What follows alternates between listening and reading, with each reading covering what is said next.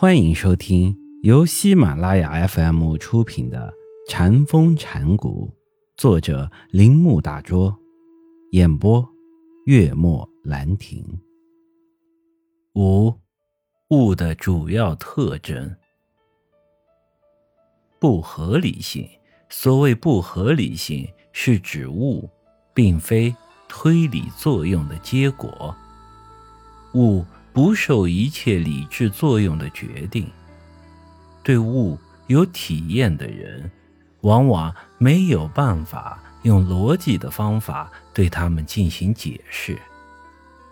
如果用文字或姿态对它进行解释，会损害它的内容。因此，有过物的体验的人，能分辨出物的真与假。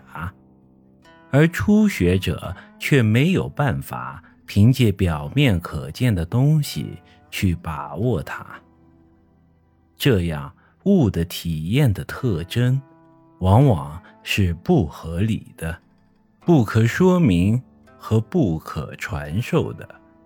再看一下大会禅师说的一段话：“这东西好像一大堆火，当你接近它的时候。”你的脸会被它灼伤，也像将要出鞘的剑。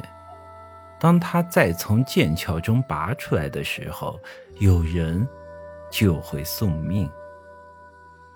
但是，如果你既不丢开剑鞘，也不接近火的话，就只是一块石头或木头。要想这样，一个人。必须是一个充满灵性而很有决心的人。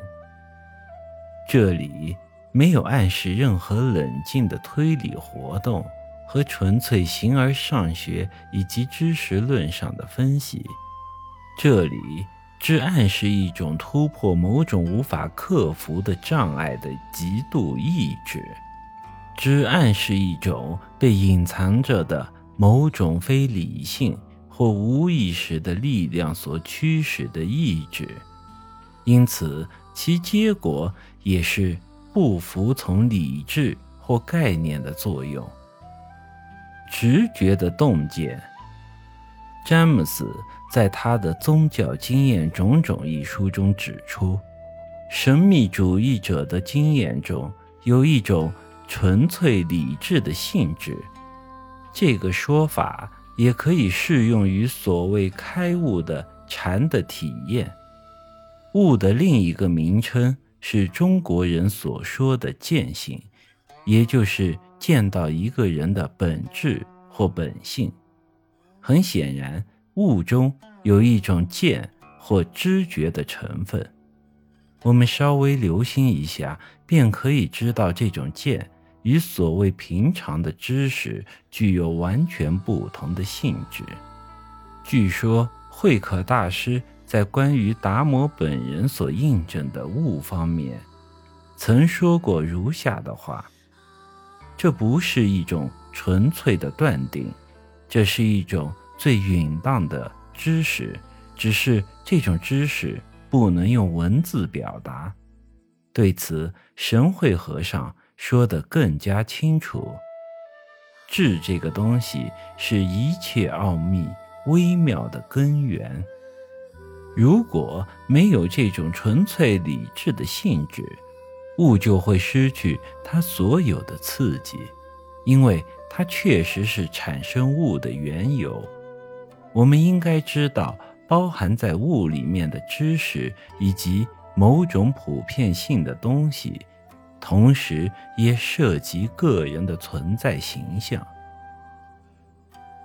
当我们举起左手时，举起的活动所表示的意义，从物的观点上看，就远远超过了这一活动的本身。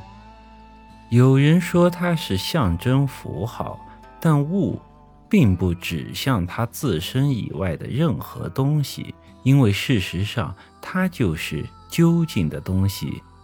如果可以说物是对个别对象的知的话，也可以说物也是对那立于个别对象之后的实相的知。本集播讲完毕，请您继续收听。